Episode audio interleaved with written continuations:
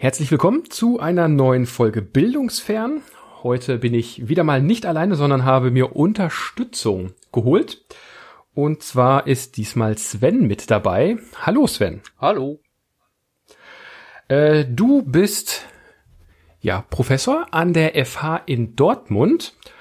Ähm, was genau unterrichtest du denn da oder dozierst du da? In welchem Bereich? Ja, ich bin da im Fachbereich Informatik und äh, da habe ich die Professur für Web Engineering und Softwaretechnik inne. Das heißt, alles, was so mit Programmieren zu tun hat, insbesondere im Bereich Web, Softwareentwicklung, das ist so das, was ich da lehre. Ja, und wie lange schon? Ähm, ja, ich bin jetzt noch relativ frisch dabei, also im dritten Jahr bin ich und das ist jetzt also mein fünftes Semester. Also schon noch recht ja. frisch. Ja. Und ähm, wie bist du so dahin gekommen? Was hast du vorher gemacht? Vielleicht können wir da mal so kurz äh, die den Weg so zeichnen, sage ich mal, vom jetzt nicht von der Grundschule, aber so nach, nach, nach Ende des Studiums. Wie, wie ging's da so und wie bist du dann an der FH in Dortmund gelandet, so grob? Ja, ich habe äh, Informatik studiert, auch in Dortmund und äh, hab, bin dann eigentlich da an der Uni erstmal geblieben, habe da promoviert, verschiedenste Projekte gemacht wie man das so tut als Promovent ähm, und bin danach eigentlich erstmal in die Softwareindustrie gegangen. Auch hier in Dortmund, da war ich viel im IHK-Bereich unterwegs, bei dem äh, IT-Dienstleister der IHKs, habe da Projekte gemacht, also war da wirklich in der Industrie. Ähm, war auch eine ziemlich gute Erfahrung, vor allem die ganze Praxiserfahrung, die man da in der Industrie dann so macht. Ähm, aber was mir da schon so gefehlt hat, war das Lehren. Also ich war natürlich nie Dozent vorher, aber ich sag mal, was man ja als wissenschaftlicher Mitarbeiter schon so macht an der Uni, man hilft bei der Lehre mit. Und da habe ich schon gemerkt, das ist was, das macht mir ziemlich viel Spaß, anderen was beizubringen mhm. oder was zu erklären oder was zusammen zu erarbeiten. Das äh, ja war was, das hat mir dann auch in der Softwareindustrie ziemlich gefehlt. Nebenher habe ich da immer noch so ähm, auch aus dem IHK-Bereich stammend äh, als Ehrenamt die IHK-Prüfung gemacht, bin da also quasi in einem Prüfungsausschuss, also auch da so ein bisschen die Tätigkeit, die, sag ich mal, zu einem Professor gehört, hatte ich da schon so ein bisschen inne. Ja, und irgendwann ja, hat es mich dann doch, äh, gab es da mal eine Ausschreibung, da habe ich mich beworben und das hat dann überraschenderweise auch sofort beim ersten Mal geklappt, tatsächlich bei mir. Das, ich habe mir sagen lassen, das ist relativ selten, da habe ich also sehr viel Glück gehabt. Ja, und so hat es mich dann zur FH gebracht, wo ich dann jetzt endlich wieder Lehre machen kann. Mhm. Oh, ja, und das hat sich jetzt so seit dem März mit Ausbruch der äh, Corona-Epidemie wahrscheinlich auch bei euch stark verändert. Oh ja. Da wollen wir heute mal so ein bisschen äh, drüber ein bisschen sprechen.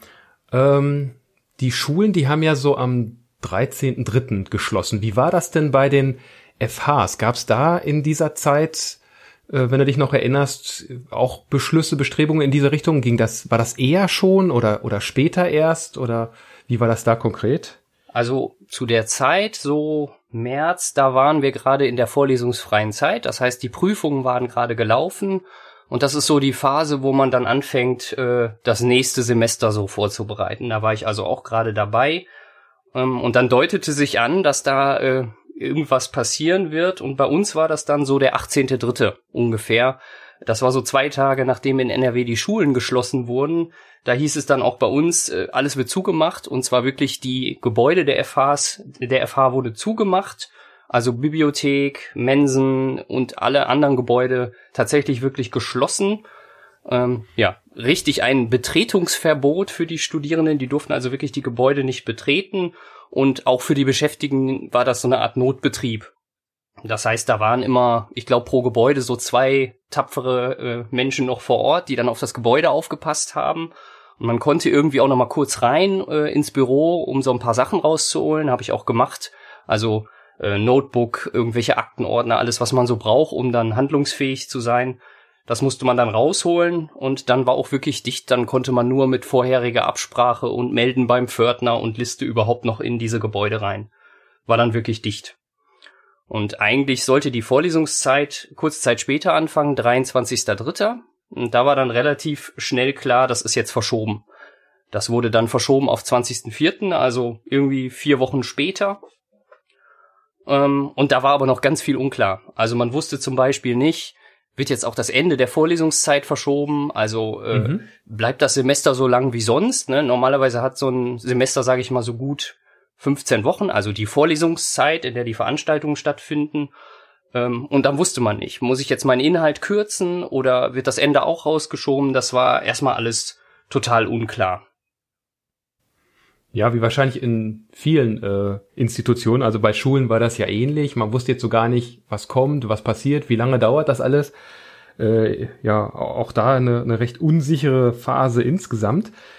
Gab es denn in der Zeit schon Planungen, die eher langfristig war, oder hat man dann jetzt erstmal in so einer, ich sag mal, Schockstarre verharrt, oder hat man gesagt, okay, das dauert jetzt ewig, jetzt planen wir auch mal hier auf eine, auf eine längere Zeit hin? Ja, also ich würde sagen, tatsächlich war das aus meiner Sicht erstmal schon so ein bisschen eine naive Planung, jetzt so rückwirkend, rückblickend würde ich sagen, war es auf jeden Fall naiv, weil ich habe dann erstmal meinen Plan umgestellt mit einer Kürzung, habe gedacht, so, okay, das wird dann wahrscheinlich ein kürzeres Semester, irgendwie zwölf Wochen werden und ich habe dann geplant mit ab 20.04., da startet das Semester dann und das wird dann auch wieder präsent sein. Ähm, also erstmal relativ naiv drangegangen mit, ich muss bestimmt nur meinen Stoff kürzen, dann ist schon wieder alles gut. Und äh, ja, der Zahn, der wurde mir dann so kurz vor Ostern gezogen. Da hat dann quasi die Hochschulleitung gesagt, nee, also auch äh, der 20.04., da wird es keine Präsenzveranstaltung geben, sondern wir starten ins Online-Semester. Das war dann relativ klar. Und da gab es dann auch schon so langfristige Planung wie da, der Start der Vorlesungszeit im Wintersemester, was ja dann 2021 ist quasi äh, wird auf 1.11. verschoben. Also das war schon so langfristig, was dann kam. Und dann wussten wir, okay, jetzt geht's also online los. Mhm. Das, das hört sich jetzt so, ich sag mal so selbstverständlich an, so, ähm, okay, ab jetzt ist Online-Semester, so an einer, an einer Schule ist das nicht so äh, ohne weiteres direkt möglich, äh, also aus technischen Gründen schon. Gibt's denn an der FH äh, Infrastruktur, Wissen, sowohl der Studierenden als jetzt auch äh, von, vom, vom Lehrpersonal, von allen, die damit irgendwie betraut sind, dass man sagt, okay, hier ist jetzt Hebel einmal auf Online ähm, oder ist das eher eine Illusion dann gewesen und jeder musste dann irgendwie auch erstmal gucken, was heißt denn das jetzt überhaupt online? Ja, also so würde ich das sagen. Also jeder musste gucken. Wir haben schon das Glück, dass ein bisschen Infrastruktur da ist. Wir haben eine E-Learning-Koordinationsstelle, also so ein eigener Bereich, die sich ja darum kümmern, wie macht man E-Learning. Da ist also schon was da gewesen und auch Kompetenz. Die haben zum Beispiel so äh, Dinge gesagt, wie macht man Videos. Ne, da konnten die uns relativ gut helfen. Die haben auch sowas wie Camtasia beschafft, dass wir also jetzt sofort in die Videolehre einsteigen konnten. Das war eine Sache. Gleichzeitig war das natürlich so, dass alle Kollegen und Kolleginnen gleichzeitig jetzt anfingen, irgendwelche Videokonferenz-Tools auszuprobieren. Also ich habe da wirklich eine Zeit lang einfach mal alles durchprobiert, was so da war und getestet und geguckt und überlegt, wie kann man damit jetzt starten. Ja, und da hat die Hochschule dann zum Glück auch relativ schnell ein, sag ich mal, offizielles Tool beschafft. Das ist bei uns WebEx von Cisco, wo man dann gesagt hat, so, das ist äh, von der Stabilität her genau das, was wir jetzt benutzen können und was auch vor allem datenschutztechnisch abgenommen war. Äh, Gab es von der, wie, wie hieß diese Stelle? Online-Learning-Koordinationsstelle? E-Learning-Koordinationsstelle. Gab es von der Stelle Infos, so hier dieses Tool ist gut, das, das benutzen wir? Oder war das tatsächlich diese WebEx, was von denen empfohlen wurde? Das WebEx kam dann tatsächlich von der Hochschulleitung mit, das ist hier das Tool der FH und das ist jetzt auch zu benutzen. Und äh, ja, von der E-Learning-Koordinationsstelle, die betreuen zum Beispiel unser Learning-Management-System. Das haben wir sowieso immer, das ist bei uns Elias. Und die sind eben auch kompetent, was so Lehrvideos zum Beispiel betrifft. Deswegen hatten die mit sowas wie Camtasia auch schon Erfahrung. Und, ja, und konnten da helfen. Aber bei Videokonferenz, da wussten die jetzt auch kein, kein Tool der Wahl, oder? Nö, das kam dann, soweit ich weiß, von der Hochschulleitung. Mhm. Okay, also dann hieß es, Hebel jetzt einmal auf Online-Lehre. Genau. Was bedeutet das denn jetzt konkret für, sag ich mal, Veranstaltungen, die du so betreust? Was hat sich jetzt geändert? Was muss jetzt anders gemacht werden? Ja, also ich habe äh, so vier Vorlesungen oder vier Veranstaltungen, für die ich verantwortlich bin. Davon sind zwei jetzt im aktuellen Semester, eine im Bachelor, eine im Master. Und diese Veranstaltungen, die bestehen eigentlich immer so aus drei Lehrformen, äh, die dann im Stundenplan stattfinden. Das ist einmal die Vorlesung, das ist die Übung und das ist das Praktikum. Die sind relativ unterschiedlich. Ne? Vorlesung ist so, wie man sich das vorstellt. eigentlich in der Präsenz im Hörsaal äh, und dann gibt es Inhalte, man diskutiert was, man erarbeitet was zusammen ähm, im Plenum, meistens in einem großen Plenum. Bei der Übung ist das dann eher so, man hat Aufgaben, sitzt in kleineren Gruppen in so einem Seminarraum und erarbeitet das, den Stoff anhand von Aufgaben, vertieft das und das Praktikum ist dann etwas, was ja den Stoff praktisch vertiefen soll, meist mit so einer Aufgabe, die über das ganze Semester geht, dass man also an so einem konsistenten Projekt zum Beispiel arbeitet.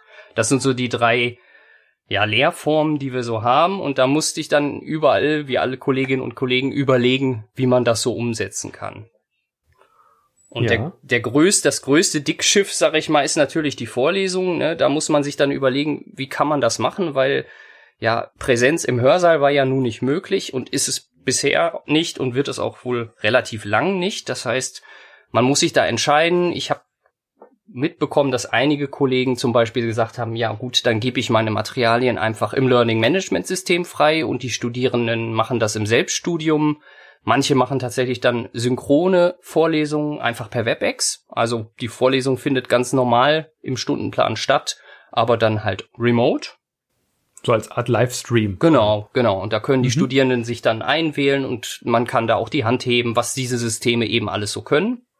Und ich habe mich für den dritten Weg entschieden. Ich mache das Ganze quasi asynchron. Das heißt, ich bin jetzt tatsächlich auf Screencasting gegangen und äh, stelle die Screencast dann in unserem Learning Management System zur Verfügung, sodass die Studierenden da runterladen können. Warum hast du dich für so eine andere Variante entschieden? Ja, das, das war so quasi den Livestream. Ja, das war so ein bisschen die ersten Erfahrungen. Also ich habe ähm, bei allen Veranstalt bei beiden Veranstaltungen, die ich mache, habe ich am Anfang so eine ja, Einführungsveranstaltung gemacht und das war quasi synchron. Also wirklich Stundenplan mit Termin und die Studierenden dann äh, sozusagen eingeladen in WebEx. Und äh, da war auch ziemlich viel los. Also bei der Bachelor-Vorlesung waren zwei, über 200 Leute eingewählt. Bei der Mastervorlesung oh. waren es so rund 50. Und das äh, technisch alles super stabil und so weiter. Ähm, ja, aber während man da so sprach, war das ziemlich eigenartig. Man blickte da auf so eine Avatar-Wand, sag ich mal. Also Videos angemacht mhm. hat quasi niemand. Ich hatte vorher extra eine, eine, Folie eingeblendet, ne, quasi für den Moment, wo sich der Raum füllt, sag ich mal. Da stand so drauf, bitte, wenn Sie mögen, machen Sie doch Ihre Kamera an, das ist für den Vortragenden angenehmer und machen Sie Ihr Mikro aus. So schon mal so als mhm. Starttipps. Mikro aus hat super funktioniert, das haben sie alle gemacht, aber leider eben auch die Kameras aus, so dass ich da also quasi so eine Teilnehmerliste von 200 Leuten hatte. Ähm, ja, und dann habe ich halt so geredet und geredet und irgendwann merkte ich, oh, der Chat füllt sich in der großen Veranstaltung. Das war äh, sehr unangenehm, weil da bin ich überhaupt nicht hinterhergekommen. Da habe ich dann angefangen, so Pausen im Redefluss zu machen. Da habe ich dann gesagt, so, und jetzt gucke ich mal in den Chat. Bin mhm. also durchgescrollt und habe versucht, irgendwie äh, dem Chat zu folgen. Dann haben die sich aber teilweise gegenseitig schon geantwortet. Also das war unheimlich schwierig. Und äh, in der Master-Vorlesung, die also kleiner war mit 50 Leuten, ja, da war relativ wenig Antwort an sich. Da ist einfach nichts passiert. Und dieses Gefühl, so gegen eine Avatar-Wand zu reden, ja, das hat mich vielleicht so ein bisschen abgeschreckt. Ich glaube, wahrscheinlich mhm. kann man dem auch Zeit geben. Ich weiß, einige Kolleginnen und Kollegen machen das jetzt auch weiter und sind auch zufrieden. Man muss da wahrscheinlich dann Strategien entwickeln, wie man, sag ich mal, ein bisschen Antwort vom Publikum auch bekommt und wie man nicht nur selber monologisiert, sondern auch eine spannende Lehrveranstaltung draus macht. Aber für mich war dann erst so mal der Gedanke, komm, du machst das jetzt asynchron. Du produzierst jetzt ordentliche Videos und schaust mal, wie die Studierenden damit arbeiten können. Hm. Ich, ich kann das absolut bestätigen. Also bei den Veranstaltungen, wo ich so mit, mit Video und Gegenüber und Gruppen und so zu tun hatte, das macht echt einen riesen Unterschied, ob man da wirklich einfach nur einen Kopf dann noch mal sieht, mit dem man sprechen kann, von dem man die ein oder andere Regung dann noch mal äh, abzapfen kann. Und das müssen auch gar nicht so viele sein. Eine Handvoll reicht manchmal schon. Ähm, und im Gegenzug, wenn man dann wirklich, äh, wie du so sagtest, die Avatarwand, beziehungsweise wenn es noch nicht mal Avatare sind, sondern ich habe manchmal auch einfach immer nur gegen Initialen gesprochen, also hm. zwei Buchstaben Vorname, Nachname, ähm, ist das auch unglaublich anstrengend, äh, weil man ja so kein Feedback bekommt. Also genau. Ich meinst du, es hätte besser funktioniert, wenn sich mehr dann da beteiligt haben? Ich meine, du hast ja angedeutet, andere Kollegen, die scheinen da ja irgendwie zurechtzukommen. Den scheint es ja dann doch irgendwie, da scheint es ja dann doch zu klappen. Mhm. Ist das vielleicht so ein, ein Schlüsselelement? Ich glaube schon. Also ich weiß von Kollegen und Kolleginnen, die gesagt haben, oder die das vielleicht einfach auch direkt mit den Studierenden besprochen haben. Die haben gesagt, so, wir haben jetzt drei, vier Veranstaltungen gemacht ähm, das ist irgendwie unangenehm, ich sehe sie nicht, ich sehe keine Reaktion, bitte lassen Sie uns vereinbaren, dass wir die Kameras anmachen. Und äh, ich habe gehört, dass das in manchen Veranstaltungen auch funktioniert hat, tatsächlich. Mhm. Also ich glaube, das bringt was. Okay, bei dir hattest du jetzt gesagt, Vorlesung eher nicht, sondern ähm, Screencasts sind mhm, das. Wie genau. kann ich mir das vorstellen? Wie sind die aufgebaut? Was haben die für mhm. eine Länge? Was ist da für ein Inhalt? Sieht man deinen Kopf? Ist nur Ton oder was sieht man da? Ich habe da, ich habe mir da zwei Herangehensweisen ausgedacht und habe die einfach beide parallel ausprobiert, da ich ja zwei Veranstaltungen habe. Ähm, bei der Bachelor-Veranstaltung, die sehr groß ist, da hatte ich so ein bisschen den Vorteil, dass ich in den letzten Semestern schon so ein bisschen in die Materialien investiert hatte ähm, und die so versucht habe, so Richtung E-Learning zu entwickeln. War jetzt einfach Zufall, von dem ich profitieren konnte. Das sind im Wesentlichen schon mal sehr gut modularisierte Materialien, also die haben jetzt nicht so die Länge einer Vorlesung, so starre 90 Minuten, sondern die sind inhaltlich strukturiert in so kleine Sinneinheiten, sag ich mal, thematisch. Ähm, und die sind vor allem eben auch nicht irgendwelche PDFs oder so, sondern das sind alles Webseiten. Und diese Webseiten, die stelle ich den Studierenden zur Verfügung, die sind interaktiv. Ne? Das heißt, die hatten schon sehr viel Potenzial dafür, dass man die fürs Selbststudium nutzt. Und äh, auf der Basis fehlt eigentlich dann nur ein Element, was die Studierenden in einer, in einer Präsenzvorlesung dann noch haben. Da ich ja immer Programmieren beibringe, programmiere ich halt viel live in den Vorlesungen. Und das ist ein sehr, sehr wichtiges Element. Das nutze ich sehr gerne, weil daraus entstehen immer super Diskussionen mit den Studierenden und ich merke, das bringt denen auch was. Und um dieses Element so ein bisschen am Leben zu halten, nutze ich halt die Screencasts. Das heißt, ich mache Screencasts, wie ich programmiere, erzähle was dazu, stelle den Code auch zur Verfügung, der daraus entsteht, dass die Studierende sich den anschauen kann. Und das baue ich quasi in diese Webseiten ein, sodass die Studierenden pro ja, Themenkomplex so eine Webseite haben, wo das Material drauf ist, begleitende Videos, dann ist da der Quellcode verlinkt, wenn welcher entstanden ist. Und was ich dieses Semester dann auch noch gemacht habe, ich habe an jedes dieser ja, an jeden dieser Themenblöcke habe ich hinten so ein Quiz dran gebaut. Also so eine Art Selbsttest kann man sich vorstellen wie äh, Single-Choice und Multiple-Choice-Fragen, so dass die Studierenden einfach das, was sie gerade da durchgeguckt haben, mhm. einfach mal üben können. Und also das ist tatsächlich das eine, die eine Richtung, in die ich gegangen bin, aber das ging tatsächlich nur, weil ich zufällig in diesem Modul schon versucht habe, so ein bisschen das Material E-Learning fähig zu machen. Ähm, bei der Mastervorlesung war das nicht so, das war eher so die klassische, vom Material her die klassische Vorlesung, wie man sich die vorstellt. Ich habe also viel Material, mit so ein paar äh, interaktiven Elementen, die ich dann auch in der Vorlesung nutze. Aber im Wesentlichen ist das erstmal so auf diese 90 Minuten Slots einer Vorlesung zugeschnitten gewesen. Und ja, da hätte ich jetzt einfach nicht die Zeit gehabt, das auf das Niveau zu bringen der anderen Vorlesungen. Also da bin ich jetzt so vorgegangen, dass ich das Ganze in kleinere Teile zerschnitten habe. Das habe ich auch da gemacht. Und da mache ich dann aber wirklich einen Vorlesungsscreencast. Ja, also ich nehme wirklich die Folien und die interaktiven Teile und trage das vor, wie ich das auch in der Vorlesung machen würde, halt ohne die Interaktionsteile mit den Studierenden. Und jetzt mhm. bei dem, bei den kleineren Teilen, die ich schon in die E-Learning-Module einbauen konnte, da ist so die Länge fünf bis, ja, sagen wir mal maximal 15 Minuten. Und bei den Vorlesungsvideos, da bin ich dann manchmal auch bei 25 Minuten, aber ich versuche nicht länger zu werden. Weil ich glaube, diese, wenn ich da jetzt so 90 Minuten Videomonolithen rausmachen würde, das wird wahrscheinlich auch keiner konsumieren wollen.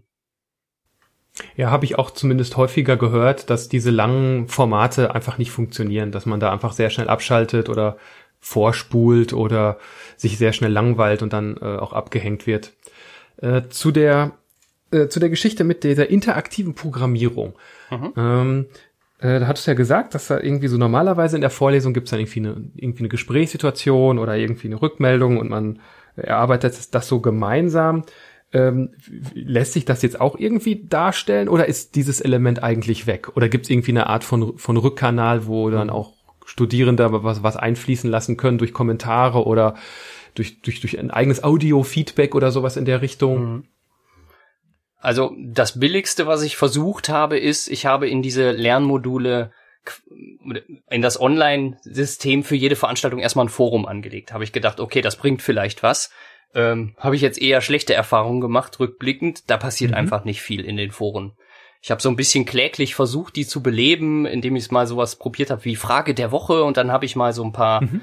fancy Code-Beispiele da reinge äh, äh postet und gefragt, was glauben Sie denn, was die Ausgabe ist? Das hat dann ab und zu mal geklappt, aber ich muss halt sozusagen immer diesen Funken zünden bei Foren. Das, das scheint mhm. irgendwie, das scheint irgendwie für die Studierenden nicht so ein motivierter Kanal, motivierender Kanal zu sein.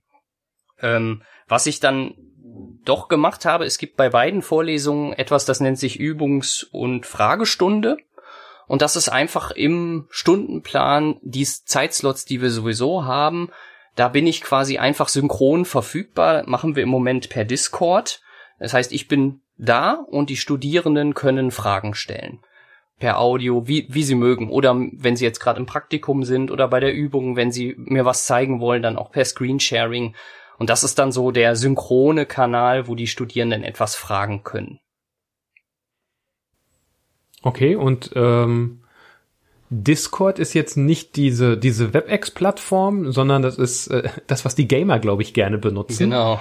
äh, ganz, ganz interessant auch diese Analogie zu dem Forum. Also Forum ist, äh, erinnere ich mich eben so, das war, glaube ich, die Blütezeit war irgendwann in den 90ern so. Also gibt's hier und da immer noch, mhm. aber ich habe auch so das Gefühl, zumindest kenne ich das von meinen Schülern und äh, Azubis, die sind da jetzt nicht so, sage ich jetzt mal, drin. Ähm, Discord ist aber schon bekannter. Mhm. Ähm, war das vielleicht auch ein Grund, Discord zu wählen? Das, das, das, das kennen Sie, da haben, gibt's weniger Berührungsängste, sowas in der Richtung? Nee, eigentlich gar nicht. Also äh, ich würde gerne etwas Offizielles nehmen von der Fachhochschule, irgendwie WebEx. Das wäre natürlich das, was wir einsetzen sollten.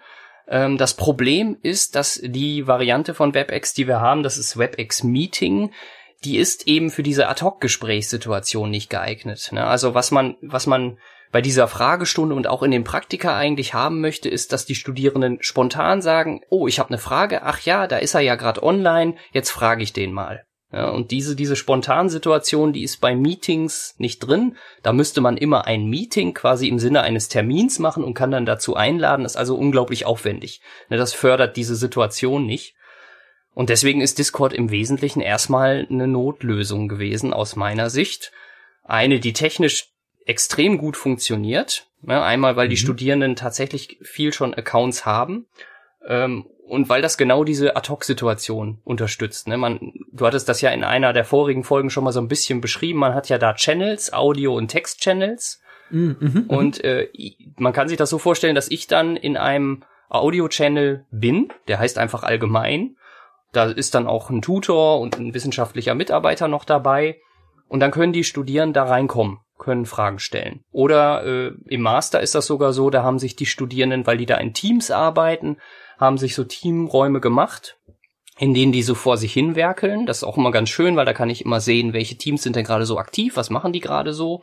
Und wenn die was wollen, dann kommen die zu mir rüber und fragen, können Sie mal kurz mitkommen in Raum XY und dann gehe ich da halt hinterher und dann können die dort Screensharing machen, wir können diskutieren in Gruppen. Das ist also erstaunlich nah an der Situation, die man halt auch in der Präsenz hat, wenn man so zusammen im Labor sitzt, außer dass man natürlich nicht nebeneinander sitzt.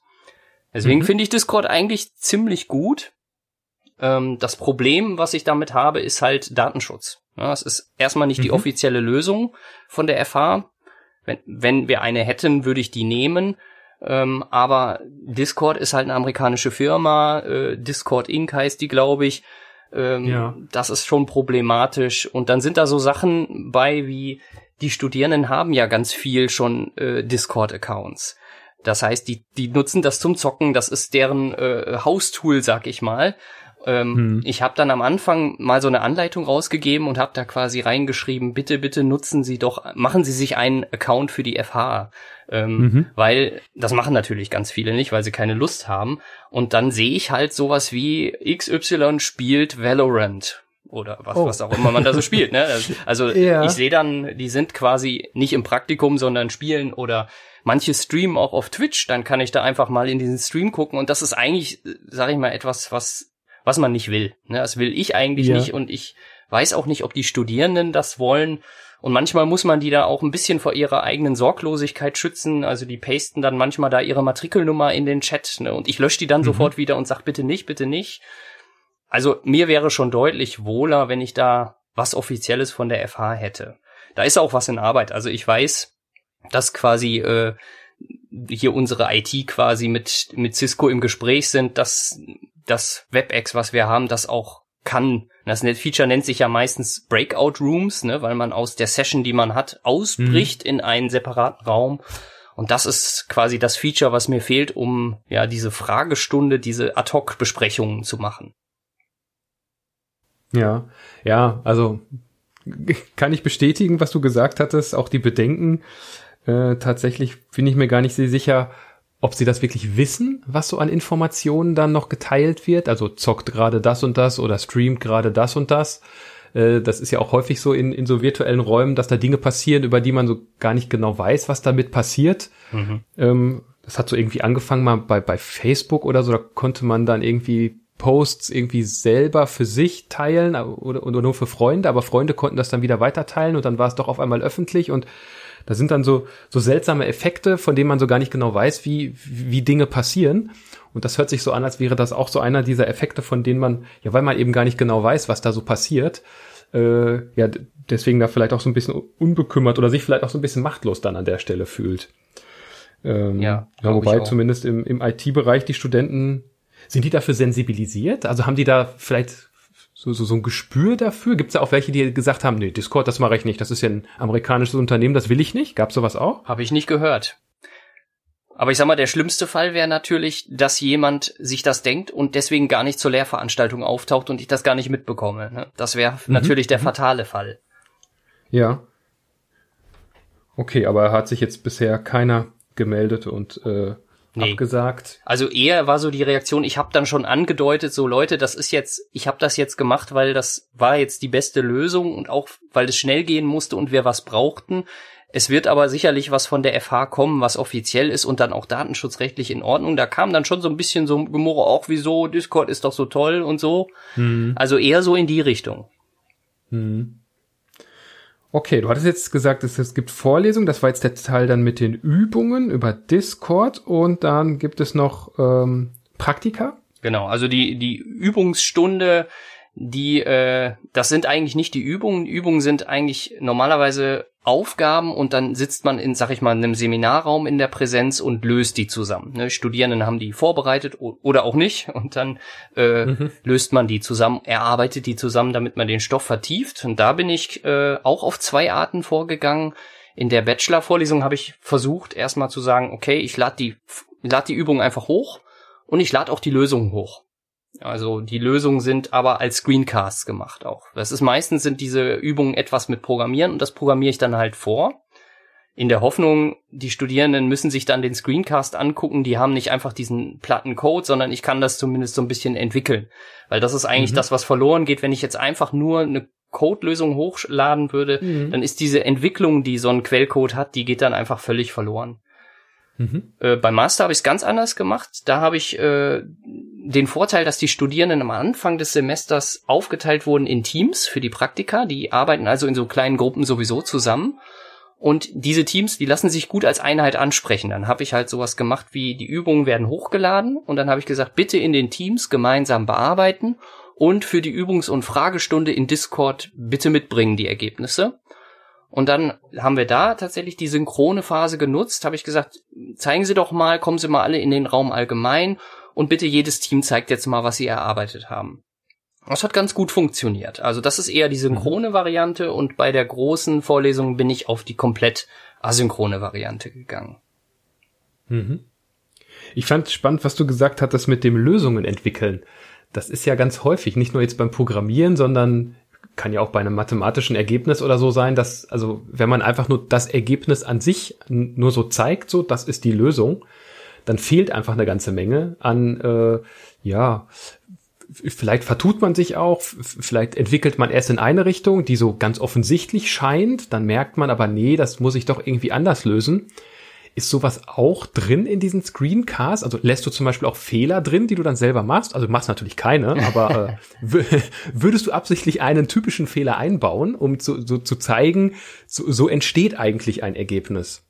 Habe ich jetzt nicht so super häufig gemacht. Ich glaube tatsächlich zwei, mhm. zweimal habe ich so Fehler gemacht ähm, ja. Aber normalerweise, wenn ich Fehler mache, schneide ich die erstmal raus. Also ich mache bei den ganzen okay. Screencasts mache ich Postproduktion. Das heißt, wenn ich wirklich einen, einen drastischen Fehler mache, schneide ich den raus. Passiert natürlich auch, während man so aufnimmt. Äh, manchmal habe ich die auch drin gelassen. Entweder weil es zu kompliziert gewesen wäre, das jetzt rauszuschneiden. Ähm, manchmal sind die ja mhm. aber auch echt lehrreich. Also mhm. beides ist passiert, aber ich gebe zu, ich lasse es seltener drin mit den Fehlern. Es, es gibt ja, glaube ich, bei, bei YouTube und bei Twitch auch Leute, die, die sitzen da stundenlang und programmieren und entwickeln irgendwas. Mhm.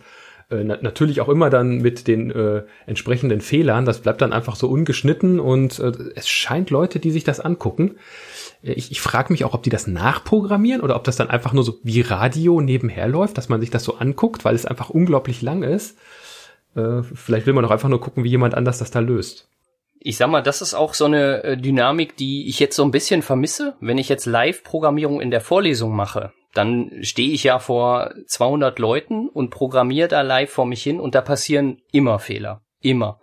Und äh, mhm. eigentlich ist das eine ganz schöne Sache, weil äh, diese Fehler sind meistens witzig, die lassen mich dann ganz oft in irgend so äh, Situationen rennen, wo gar nichts mehr läuft und dann stehe ich da und man muss dann ja auch die Geistesgegenwart haben, bei einem größeren Stück Code äh, schnell zu sehen, wo man da den Fehler gemacht hat. Und dann fangen mhm. sie aber an reinzurufen, ja da und machen sie doch mal die Zeile und das ist eigentlich ein schönes gemeinsames Lernmoment, finde ich. Was jetzt natürlich komplett weg ist. Ne? Das, äh, mhm. Ich wüsste jetzt auch nicht, das müsste man tatsächlich über sowas wie Twitch mal machen, ne? dass man sagt, oder in Discord von mir aus, ich mache jetzt diese Live-Programming-Geschichten, mache ich einfach jetzt mal im Stream so dass äh, die Studierenden da auch reinrufen können. Mhm. Gut, dann haben wir jetzt, glaube ich, so die einzelnen Bausteine äh, ja so abgearbeitet. Mhm. Ähm, musst du das in irgendeiner Form beurteilen, was die Schüler jetzt machen? Oder gibt's da im Moment auch so Freischeine, wie jetzt an Schulen, sage ich jetzt mal? Da wird das ja alles sehr großzügig mit der Beurteilung gehandhabt. Äh, wie ist das an den FHs? Ja, also das Thema Prüfung, das ist ein sehr spannendes Thema im Moment, weil da leider sehr viel Unklarheiten äh, im Moment noch bestehen. Erstmal, ja, es wird da sehr, sehr gut auf die Studierenden zugegangen, finde ich. Erstmal gibt es so etwas wie Freiversuchsregelungen. Das bedeutet, für dieses Semester ist es tatsächlich so, egal in welchem Versuch man ist bei einer Prüfung, erster, zweiter, dritter, wenn man durchfällt, zählt nicht. Ist quasi ein Freiversuch, den jeder kriegt jetzt, das, oder mehrere sogar, wenn man mehrere, an mehreren Prüfungen teilnimmt für dieses ganze Semester. Das finde ich schon mal ziemlich gut. Und äh, es ist auch so, dass die Regelstudienzeit für alle Studierenden, die jetzt schon eingeschrieben sind, natürlich erhöht wurde. Das heißt, äh, da kommt man denen schon ganz gut entgegen. Darüber hinaus sind halt besonders schriftliche Klausuren, wie glaube ich überall bei uns auch, äh, da ist ein dickes Fragezeichen dran. Also ich habe bei der Bachelor-Vorlesung im Moment, würde ich sagen, so 170 echt aktive Leute dabei. Das heißt, ja, ich rechne vielleicht mit so einem Volumen von 150 Studierenden, die eine Klausur schreiben wollen. Es ist aber im Moment völlig unklar, wie die stattfinden sollen. Also die wären eigentlich im Juli ungefähr, mhm. aber äh, da weiß man jetzt schon, wird nicht stattfinden, werden also eher später stattfinden, so September, Oktober. Und ja, so ein richtiges Konzept gibt es da, glaube ich, noch nicht. Äh, und ich bin eine der kleineren Klausuren. Es gibt natürlich die Erstsemesterklausuren, wo wir hier von 300 bis 500 Leuten reden wenn man die, äh, sag ich mal, irgendwo sauber unterbringen will mit unter Einhaltung der Hygienebedingungen, da fängt man dann an, ja. hier die Dortmunder Westfalenhallen zu mieten. Ne? Also mhm. das, das wird alles nicht so richtig einfach. Die Studierenden sind natürlich auch unruhig. Die fragen sehr häufig, wissen Sie denn jetzt was über die Klausur? Man kann sich jetzt seit neuestem da auch schon anmelden, aber man weiß halt nicht, wann die Klausur wirklich stattfindet. Und das ist natürlich mhm. für alle relativ schwierig für uns auch. Wir wurden so ein bisschen gebeten, schaut doch mal, ob ihr nicht die ja, schriftlichen Klausuren ersetzen könnt durch eine andere Prüfungsform. Man könnte da ja, Ja. mündliche Prüfungen nehmen oder Projektarbeiten. Da gibt's ja durchaus andere Prüfungsformen. Und ich glaube, bei manche Kolleginnen und Kollegen haben das auch gemacht. Aber ich sag mal, bei der, bei den Klausuren, wo man so viele Studierende hat, also 150 mündliche Prüfungen, das stelle ich mir jetzt schon ziemlich heftig vor. Und ja, bei den Erstsemesterklausuren kann ich mir das ehrlich gesagt gar nicht vorstellen, wie das gehen soll. Mhm. Und irgendwelche Online-Geschichten, so mit Ankreuz, Multiple-Choice-Geschichten, was sich auch dann effizient irgendwie korrigieren lassen würde? Gibt's da Ideen? Ich glaube, es gibt äh, da Arbeitsgruppen, die an sowas arbeiten. Äh, Ich habe mich da selber noch nicht so mit beschäftigt, weil ich ja hauptsächlich Programmierklausuren mache. Das heißt, bei mir wird irgendwie Code auf Papier geschrieben, was auch sicherlich nicht die optimale Lösung ist, um äh, ja Programmierskills abzuprüfen. Ähm, aber diese Klausur mal ebenso online zu machen, da habe ich tatsächlich gar keine richtige Idee, wie man das machen kann. Mal abgesehen davon muss man natürlich bei Online-Klausuren auch immer äh, so ein paar Probleme berücksichtigen, wie, wie sichert man, dass, wenn der Prüfling remote irgendwo sitzt, dass da keine äh, unerlaubten Hilfsmittel am Start sind. Ne, müsste man da jemanden haben, der sozusagen per Kamera gleichzeitig, während die Klausur geschrieben wird, online noch mit drauf guckt, ne, so ein klassisches Proctored Exam oder sowas, ich meine, so nennt man die. Also da sind viele Detailfragen zu klären. Da sind auch einige Menschen dabei, die sich da sehr viel Mühe geben. Ich glaube, mir wird es tatsächlich bei den Programmierklausuren erstmal eher nicht helfen. Okay, ich hätte jetzt gerade gedacht, ähm, okay, nicht mal eben, ne? aber Mhm. so, so, prinzipiell, äh, wenn ich, sage ich mal, was programmieren muss, dann hat es ja irgendwie, muss es ja irgendwas tun in Mhm. irgendeiner Form. Ne? Wobei, da geht's glaube ich, auch häufig so um Design und so, ne? Also wie etwas aussieht dann bei Mhm. CSS oder Genau. äh, wie so eine Webseite aussieht. Das lässt sich natürlich jetzt leichter, äh, schwieriger prüfen als hier hast du eine Methode, die kriegt die Eingabe und muss folgende Ausgabe produzieren. Das könnte ich ja irgendwie äh, durch irgendeinen Mechanismus dann abprüfen, ob sie das dann auch letztendlich tut. Mhm. Ähm, also zumindest ist das wahrscheinlich noch leichter umzusetzen als jetzt äh, in, in geisteswissenschaftlichen Fächern, wo man irgendwelche Texte verfassen soll, die Auf jeden dann nicht Fall. so einfach von einer Maschine mal eben auswertbar sind. Ähm, auch, auch da bin ich immer wieder noch erschrocken, wie, wie, wie stark immer noch Papier in, in solchen Bereichen dann vorherrscht.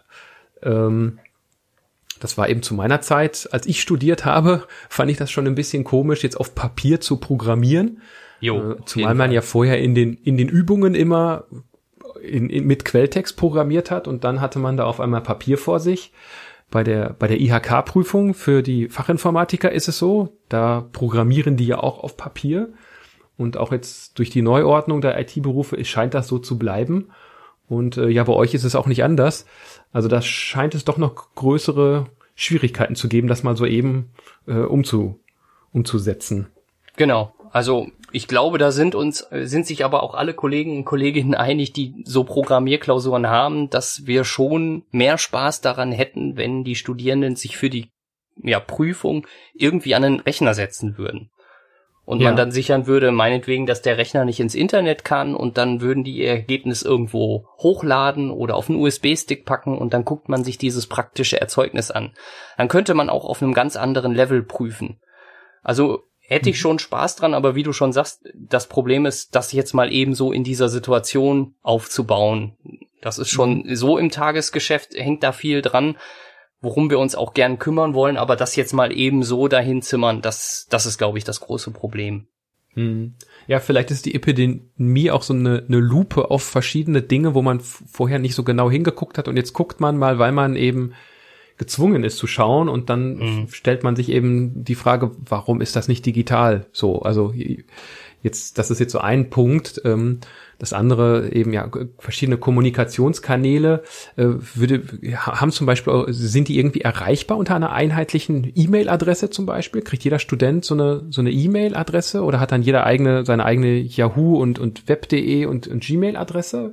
Nee, die haben alle eine fhdortmund.de E-Mail-Adresse, glücklicherweise. Okay, das ist ja irgendwie schon mal etwas, das äh, meine ich mich auch zu erinnern, war bei der Uni Dortmund schon lange Usus. Genau. Äh, aber bei Schulen ist das tatsächlich immer noch eine Besonderheit, dass äh, Schüler einfach zum Beispiel per E-Mail erreichbar sind. Obwohl vielleicht ist das auch dann schon wieder vorbei und die wollen lieber über irgendwelche Messenger dann ange WhatsApp angesprochen werden. ja, genau, WhatsApp oder oder Threema, die haben ja auch so eine educational Version. Dann kriegt man es vielleicht mit dem Datenschutz auch besser hin. Äh, ja, neben den ähm, schriftlichen Prüfungsformaten hattest du auch mündliche Prüfungen angesprochen. Die wären auch eine Option und hast du die schon mal durchgeführt? Genau, also das äh, mache ich jetzt regelmäßig, insbesondere weil wir auch sowas wie Kolloquien haben. Also Studierende schreiben Projektarbeiten, schreiben Bachelorarbeiten, schreiben Masterarbeiten und die enden meist mit so einem Kolloquium, was auch eine mündliche Prüfung ist. Und das wird einfach per WebEx, also quasi remote gemacht und das klappt echt gut. Also da bin ich sehr positiv überrascht und bin da mittlerweile auch echt entspannt, solche Prüfungen online zu machen. Es gibt natürlich immer noch so ein paar Details. Was ist, wenn Studierende da irgendwas mitschneiden und so weiter? Kann man wirklich sehen, ob nicht jemand unterm Tisch sitzt des Studierenden mhm. und äh, souffliert? Also im Detail gibt's da sicherlich noch Probleme, aber im Großen und Ganzen ist das eine Prüfungsform, die echt gut funktioniert. Mhm. Wenn, wenn ich jetzt ein Student wäre und würde jetzt so eine mündliche Prüfung ablegen. Wie äh, muss ich mir das vorstellen? Wie läuft das dann ab? Ich sitze jetzt hier zu Hause an meinem Rechner und würde gerne geprüft werden. Genau, das wird dann so aussehen, dass es muss also auf jeden Fall per Video und Ton sein, ne? nur per Telefon geht nicht. Und dann müsstest mhm. du einmal mit deiner Kamera, die müsstest du irgendwie bewegen können und dann mal durch den Raum schwenken damit ich einmal ja. sehen kann, dass da jetzt nicht irgendwelche Türen offen sind oder irgendwelche Menschen in der Ecke stehen. Äh, also einmal so den, den Raum äh, abscannen mit der Kamera. Das ist dann einmal so, da mache ich einen Haken in mein Protokoll. Ja, der äh, Student, die Studentin ist alleine in dem Raum und äh, dann geht's einfach los. Also dann können wir quasi ein Prüfungsgespräch führen. Bei äh, Kolloquien kommt ja vorher noch eine Präsentation dazu. Die wird dann einfach per Screensharing gemacht und danach kommt das Prüfungsgespräch. Und wenn man dann hinterher die Notenbesprechung macht, da gibt's bei WebEx eine wunderbare Funktion, die heißt in die Lobby schieben. Das heißt, ich als derjenige, der den Raum sozusagen äh, ja eröffnet hat, kann dann auch Teilnehmer in die Lobby schieben. Dann wird der Prüfling einfach in die Lobby geschoben, muss da kurz warten, dann kann ich mich mit dem Beisitzer einfach besprechen und dann machen wir die Note mhm. fest und die wird dann auch verkündet. Okay, und dann krieg, kommt er wieder raus aus der Lobby. Genau. Und dann könnt ihr ihm die Note sagen. Ähm, wie viel Zeitverlust ist da so drin gegenüber einer normalen mündlichen Prüfung oder ist das ungefähr ähnlich? Ist das vergleichbar? Ich mache das meistens so, dass ich so zehn bis fünf Minuten vorher in dem Raum bin und den Studierenden das auch sage, ne, dass ich sage, kommen Sie ein bisschen früher rein, ich bin dann schon da, dann können wir einmal äh, Desktop-Freigabe testen, einmal Ton testen und das geht dann eigentlich ruckzuck. Also so, so große äh, Zeitverluste sind da tatsächlich nicht drin. Und mittlerweile ist das auch so, die Studierenden sind ja auch super routiniert. Die kennen dieses WebEx-Tool jetzt mittlerweile aus den Lehrveranstaltungen die wissen einfach, wie das alles geht schon. Ne, so ähnlich wie die, wie die in Discord jetzt Erfahrungen haben, ist jetzt auch mittlerweile die Erfahrung in WebEx schon da, so dass das eigentlich super läuft. Mhm. Ja, es ist erstaunlich, ne, wie sehr man sich jetzt auch und wie schnell man sich an sowas gewöhnt und äh, ja, wie man demnächst vielleicht auch solche Fertigkeiten so generell erstmal voraussetzen kann, dass ja Videokonferenz teilgenommen, Bildschirmfreigabe er erteilt und so dass das jetzt äh, bei, bei allen irgendwie zu so einer Basisfähigkeit äh, wird, alle, die in irgendeiner Form damit zu tun haben, natürlich. Ich weiß auch nicht, ob das am, am Gaming oder so liegt, aber was ich auch sagen muss, ich hatte noch nie das, was man so mit oft hat, wenn man das hat, wenn mit ja, weiß nicht, Familienmitgliedern oder auch tatsächlich Leuten aus der Industrie man so eine Videokonferenz macht, dann hat man ja diese typischen sag ich mal, Fuck-Ups mit, äh, der hat dann irgendwie den Lautsprecher seines Notebooks an, man hört ein Echo, mhm. benutzt nur das Mikrofon des Laptops und so weiter. Das habe ich mit Studierenden noch nie gehabt. Also nicht in mhm. diesen Prüfungssituationen, sondern ganz oft haben die ja tatsächlich dann auch schon diese Gamer-Headsets und diese, äh, diese ja, ich sag mal, Gamer-Sessel, die irgendwie aussehen, als wäre man da in so einem Sportwagen, ne? Also ja. ganz häufig sind die auch für sowas schon top eingerichtet an ihren ja, Heimarbeitsplätzen, sag ich mal, oder auch Gamerplätzen, wie auch man immer das nennen mag. Das heißt, ich hatte ganz häufig den Eindruck, dass die Studierenden in vielerlei Hinsicht da viel besser vorbereitet sind drauf auf die Situation als wir. Hm, ja, kann ich mir gut vorstellen. Zumindest gerade in dieser Gamer-Szene ist es, glaube ich, recht typisch, äh, ja, sich eben mit einem Headset in irgendeiner Gruppe online zu treffen und zumindest auf der Audiospur äh, sich zu unterhalten. Ich weiß nicht, wie verbreitet es ist, da die, den Kopf auch ins äh, Bild zu halten. Vielleicht machen sie deshalb auch ihre Kamera nicht an. Mag auch nochmal so eine, ja, so eine Art Privatsphäre sein, die man sich da erhalten möchte. Vielleicht ist es das auch nochmal so ein, ja, so ein Moment, dass man da jetzt eben nicht gerne hat, dass der Professor, der Lehrer, Lehrerin, äh, Professorin äh, einem zu Hause über die Schulter schaut und vielleicht auch sieht, wie man zu Hause wohnt. Solche Geschichten. Nachvollziehbar, ja. Hm. Okay, jetzt haben wir, glaube ich, den großen Block äh, der Lehre ausführlich abgearbeitet oder haben wir hm. noch was Wichtiges vergessen? Nö, ich glaube nicht. Dann sehe ich hier noch einen, einen Punkt Tooling und Ausrüstung.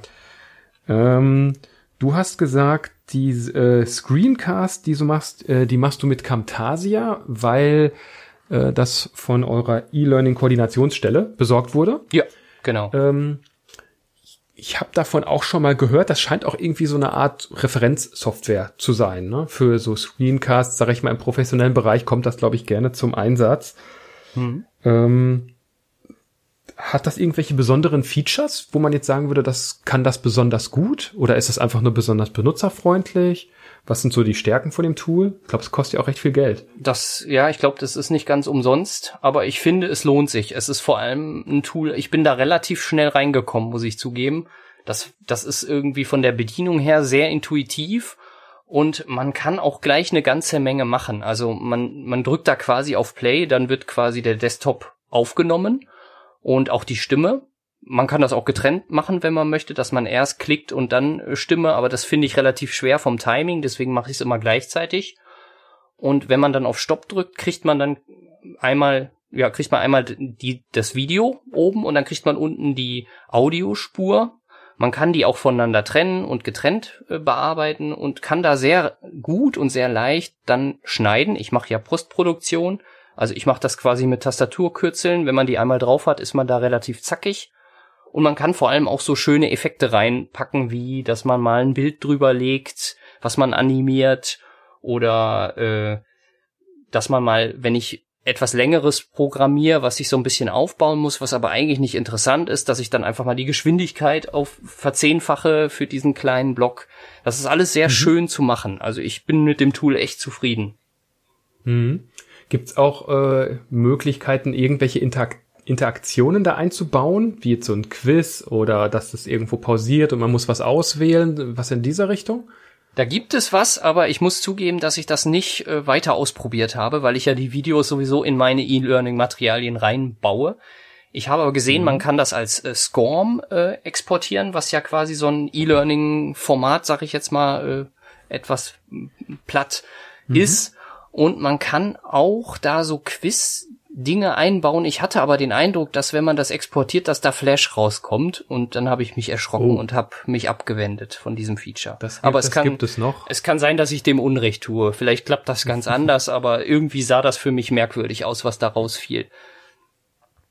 Und wenn du interaktive Elemente hast, dann passiert das über Ilias, dass das da irgendwie eingebaut wird, das Video und danach kommt dann ein Block mit einem kleinen Quiz, der dann da unter dem Video ist oder in das Video eingebaut ist? Oder wie kann ich mir das vorstellen? Na, da gibt es dann quasi, sagen wir mal, es gibt ein Thema, das heißt die CSS-Kaskade. Ja, das ist jetzt ein, ein inhaltliches Thema. Dann gibt es im Ilias dazu ein das nennt sich HTML-Lernmodul, die CSS-Kaskade, da können die Studierenden draufklicken, dann geht eine Webseite auf.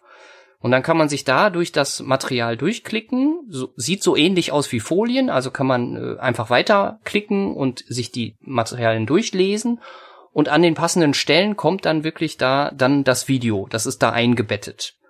Und auch die Quizze, die sind eingebettet, die kommen dann meist so am Schluss. Man arbeitet also wirklich dieses Modul wie eine Webseite durch. Okay, und die interaktiven Elemente sind dann da auch irgendwie integriert? Die sind da drin, genau. Also ich okay. meine, ich, ich lehre ja Webtechnologien, das ist halt besonders dankbar. Ne? Das heißt, wenn ich zum Beispiel über Formulare in HTML spreche, dann sind da halt einfach die ganzen Formularelemente drin und die kann man dann auch anklicken und ausprobieren, zum Beispiel. Ich habe auch für mhm. ein paar komplexere CSS-Layouting-Sachen zum Beispiel habe ich so Animationen gebaut, die man dann ja steuern kann. Die sind dann einfach mit Webtechnologien als Webseite gebaut und dann kann man da so ein bisschen mit rumprobieren. Also ich versuche das so als zusätzliche Dimension einzubauen, dass die Studierenden da einfach Dinge anfassen und ausprobieren können direkt. Mhm. Ja, ist natürlich auch recht dankbar. Ne? Ja. So ich, ich, ich sag mal, wenn das Thema auch gleichzeitig das, das Medium ist, in dem es dann transportiert und dargestellt wird, genau. äh, kann man das natürlich komplett ausschöpfen. Ne? Das ist natürlich schon äh, auch, auch eine Besonderheit, sage ich jetzt mal, der Veranstaltung. Das passt natürlich super gut. Anderes Tool, was ihr benutzt, ist WebEx genau. von Cisco. Genau. Auch ein amerikanisches Unternehmen, aber da gibt es keine Probleme mit dem Datenschutz anscheinend. Nö, also äh, soweit ich weiß, äh, ist das da alles ausgekäst mit dem Datenschutz. Äh, ja. Von daher, das scheint alles in Ordnung zu sein. Ja, weißt du, warum man sich dafür entschieden hat oder welche Alternativen man vielleicht auch auf dem Schirm hatte? Ich glaube die, noch Zoom, was genau, hier und da genutzt wird. Jitsi habe ich auch mal gehört. Big das scheint, das scheint ja so ein bisschen so die äh, der Divide unter den Hochschulen zu sein äh, mit äh, Zoom und äh, mit WebEx habe ich so den Eindruck. Ähm, mhm. Ich weiß, bei uns hat man sich aufgrund der schlechten Presse und der Datenschutzprobleme äh, gegen Zoom entschieden. Das war so die offizielle Begründung und ich glaube, mhm. das kann man auch ganz gut unterschreiben. Bei WebEx scheint es diese Probleme erstmal nicht gegeben zu haben. Ich, ich weiß es nicht, bin da nicht tief drin, aber die scheint es nicht gegeben zu haben und die scheinen datenschutzmäßig ganz gut aufgestellt gewesen zu sein, so das dann die bessere Alternative war. Was aber relativ klar gesucht wurde, war etwas, was nicht bei uns selbst gehostet wurde. Aus welchen Gründen? Weil damit stabil läuft? Ich, das könnte sein. Also da wei weiß ich tatsächlich nicht. Ne? Ich hatte den Eindruck, ja. dass äh, selbst gehostete Sachen tatsächlich eher nicht betrachtet wurden, sondern dass man schauen wollte, dass das ein großes Unternehmen irgendwo dezentral in der Cloud ist. Ja, Cisco scheint sich ja ganz gut auszukennen, so mit Netzwerk und Cloud. Ich glaube, äh, da ist man schon ganz gut aufgehoben. Ähm, okay. Weiteres Tool, was du benutzt, war Discord. Genau. Da hatten wir ja gerade schon drüber gesprochen, auch über Vor- und Nachteile. Ähm, sowohl WebEx als auch Discord, da braucht man, glaube ich, einen eigenen Client für. Oder geht das auch über den Browser? Ich glaube, Discord geht auch über den Browser. Genau. Geht das bei WebEx auch? Gute Frage. Ich, ich meine schon. Ich meine, das müsste genauso gehen. Ja, doch. Ich meine schon. Ich habe tatsächlich selber direkt immer diese Clients runtergeladen, bis ich gehört habe, dass das mhm. bei Zoom keine gute Idee ist. Dann habe ich auch immer versucht, eher so auf die Web-Clients zu gehen, aber bei WebEx habe ich nur einen Client. Aber ich meine, es geht okay. auch direkt im Browser. Ja, ich, ich finde es eben auch immer besonders schön, gerade zumindest am Einsch im, im Einstieg so, dass man, ja. man klickt irgendwo drauf und kann sofort loslegen. Vor allem, weil es jetzt nicht das Standard-Tool gibt. Also dann hat, dann hat man am Ende irgendwie doch 20 Clients bei sich installiert und für das eine braucht man das, für das andere das. Äh, das ist dann ja auch nicht so schön. Insofern nee. schon mal ganz gut, wenn man eine einheitliche Infrastruktur dann auch hat als als äh, ja, zumindest zumindest bei Discord meine ich ist das auch irgendwie eingeschränkt, wenn man über die Browser App reingeht. Ich meine, da gehen so Dinge dann wie Screensharing oder auch Video, die etwas neueren Features von Discord, die gingen meine ich nicht so leicht. Hm, okay. Ja, irgendwie muss ja auch ein Client so seine Vorteile, au Vorteile ausspielen. Äh, ich, auch, auch sowas wie, ähm, ich weiß nicht, Fokus halten oder globale Shortcuts mhm. und sowas, das funktioniert natürlich alles nicht mehr dann im Browser. Äh, aber wenn man dann zumindest schon mal ein Video sich angucken kann und eine Stimme hört und selber auch was sagen kann und ein bisschen chatten kann, das müsste doch auch mittlerweile möglich sein. Ja.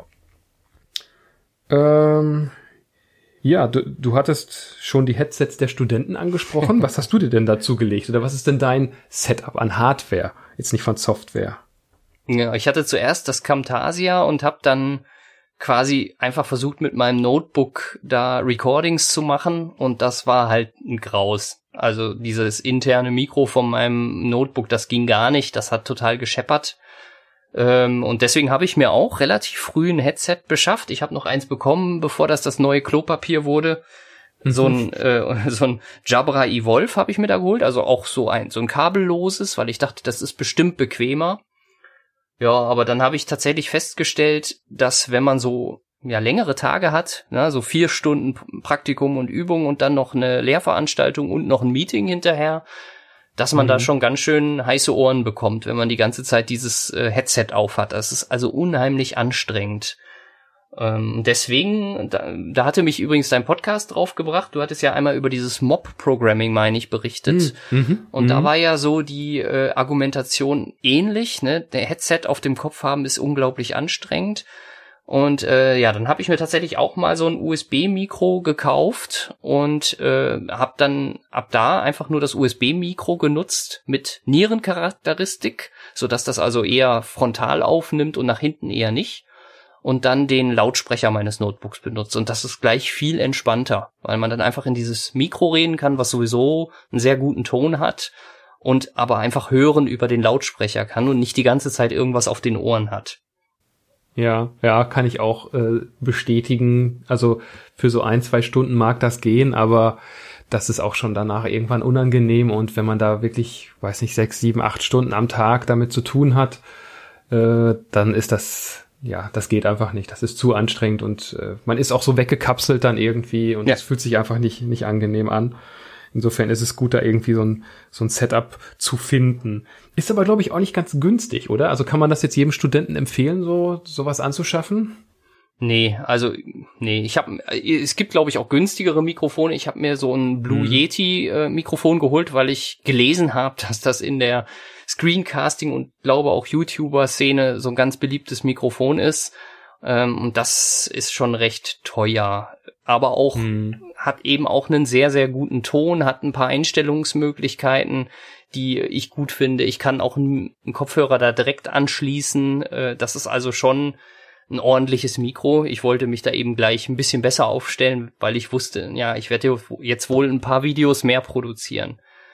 Ob das jetzt gleich für ich bin in einer Lehrveranstaltung und quatsch zwischendurch mal mit Freunden und einem Dozenten, ob man da gleich so ein Mikro braucht, ja, würde ich jetzt nicht sagen. Vielleicht, wenn man bei hm. Twitch streamt, dann ist es vielleicht auch sinnvoll. Ja, mit der Zeit oder ja, je, je mehr man es nutzt, umso mehr Ansprüche hat man dann wahrscheinlich auch. Oder wenn es da die Gamer sind, ich glaube, die sind auch gar nicht so schlecht, diese Gamer-Headsets, aber es sind eben Headsets. Ne? Mhm. Ich weiß nicht, vielleicht gibt es da auch bequemere, äh, aber ich mag das auch nicht, wenn, wenn die Ohren so zugedrückt werden und äh, man dann da irgendwie auch so ein bisschen an seinen Platz gefesselt ist. Auf jeden Fall. Gibt es sonst noch Tools, die du jetzt in der Corona-Epidemie äh, neuerdings nutzt? Neuerdings. Nee, ich glaube. Oder die sich als besonders sinnvoll, irgendwelche Kollaborationstools, dass man gemeinsam an Dokumenten arbeitet, sowas in der Richtung? Nee, also ich hatte überlegt, ob ich mal äh, an irgendeiner Stelle sowas wie Etherpad einsetzen könnte, weil das nämlich auch in unserem mhm. Ilias Learning Management System drin ist. Aber so richtig ja. den Anwendungsfall habe ich noch nicht gefunden. Also oder tatsächlich Code-Sharing, dass man gemeinsam an Code arbeitet oder bei GitHub irgendwas gemeinsam so kollaborativ macht. Nee, also ich, ich weiß, ich habe selber mit diesem äh, Visual, Studio Code ähm, Live, wie heißt es, Live-Sharing, glaube ich. Äh, ja. Das hatten wir ja auch mal ausprobiert. Ähm, mhm. Ich habe das auch Studierenden empfohlen. Ich weiß, einige Studierende setzen das ein, wenn die zusammen im Team arbeiten, also eher die Studierenden untereinander.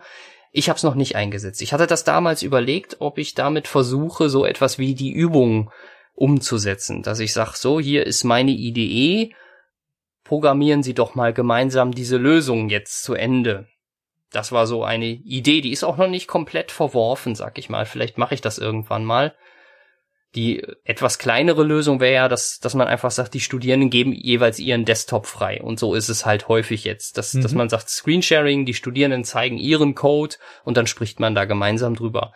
Also das, das war jetzt noch nicht so der Bedarf, dass ich jetzt wirklich kollaborativ mit mehreren Leuten in einer IDE arbeiten wollte. Ich glaube, das muss ich mir dann einfach klar überlegen und auch klar diese Rahmenbedingungen einfach mal schaffen, dass man das jetzt mal tut. Ich glaube, da kann schon was Gutes draus erwachsen. Mhm. Ja, würde mich auf alle Fälle interessieren. Ich habe es äh, bisher auch noch nicht in dieser Form getestet. Ähm, aber zumindest weiß ich auch, dass bei mir Schüler dieses Live-Share benutzen. Interessanterweise sogar auch schon vor der Corona-Zeit und auch wenn sie hm. direkt nebeneinander sitzen.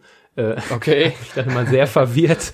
Äh, also du hättest doch auch einfach rechts auf den Bildschirm blicken können, aber nein, nein, nein, wir können dann hier auch gleich an, an Dokumenten und so. Das, das schien ihnen irgendwie wichtig. Ähm, ist wahrscheinlich aber auch immer bei so neuen Techniken, da ist man dann immer äh, ganz verliebt drin und dann muss es sich aber im Alltag irgendwie auch bewähren und beweisen. Weiß nicht, ob sie es jetzt auch noch nutzen. Okay, also keine weiteren Tools. Dann sehe ich hier noch einen Punkt. Tja, der, der, der nennt sich so erzwungen die Digitalisierung. ähm, ist mir nichts Besseres eingefallen.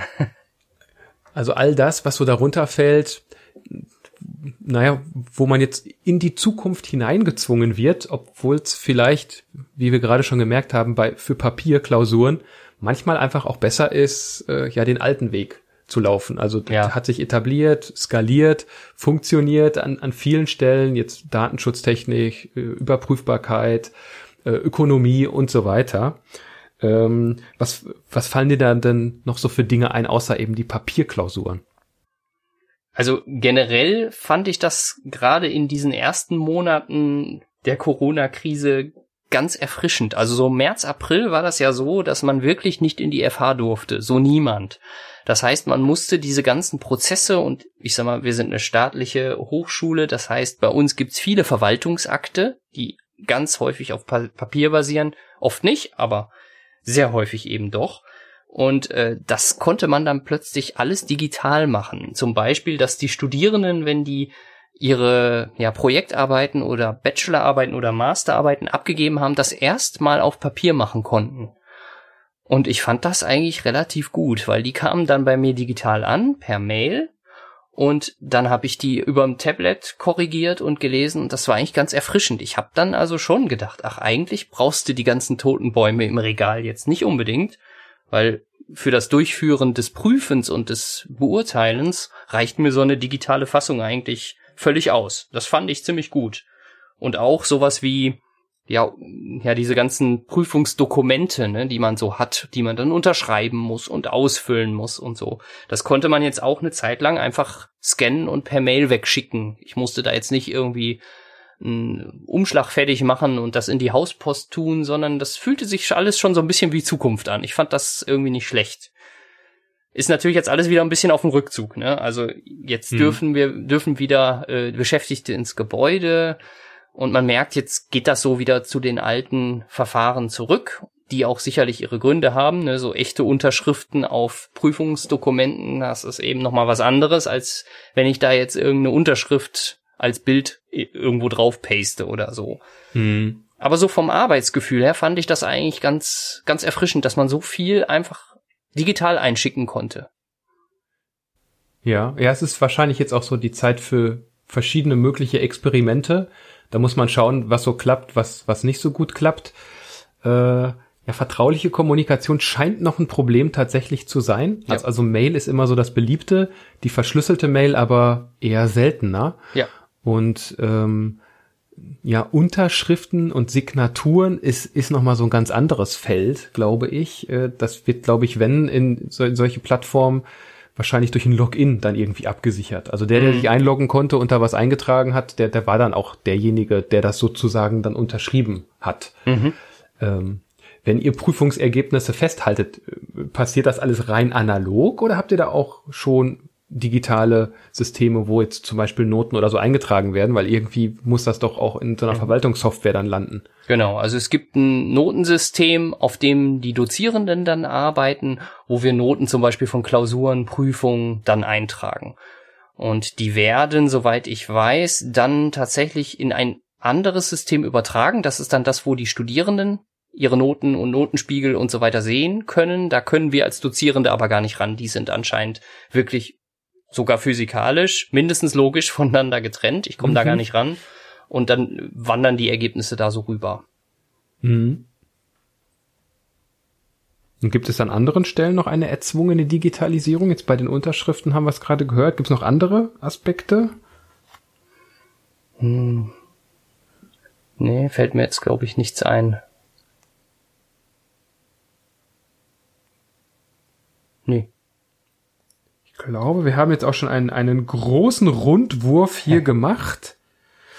Äh, haben wir noch irgendetwas vergessen? Guck Nö, ich glaube, mal. wir sind schon ganz gut, haben guten Rundumschlag gemacht. Okay. Ähm, gut, dann wollen wir es bis hierhin erstmal dabei belassen. Vielen Dank, dass du dir die Zeit genommen hast und so einen Einblick in die in die FH aus der Ferne äh, gegeben hast. Ich Sehr bin gerne. gespannt, wie es da jetzt weitergeht, auch wie es jetzt bei uns weitergeht. Wir haben ja so die natürliche Grenze ähm, der Sommerferien. Bei euch, wann, wann wäre da wieder so eine natürliche Grenze? Ja, jetzt ist äh, das Semester zu Ende.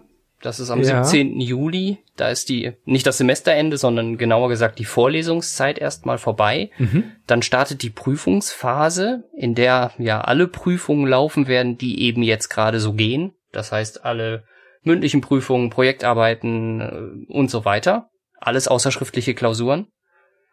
Und dann kommt eine spannende Zeit, in der ja, wir irgendwann dann hoffentlich die schriftlichen Klausuren machen können und dann kommt ein neues Semester.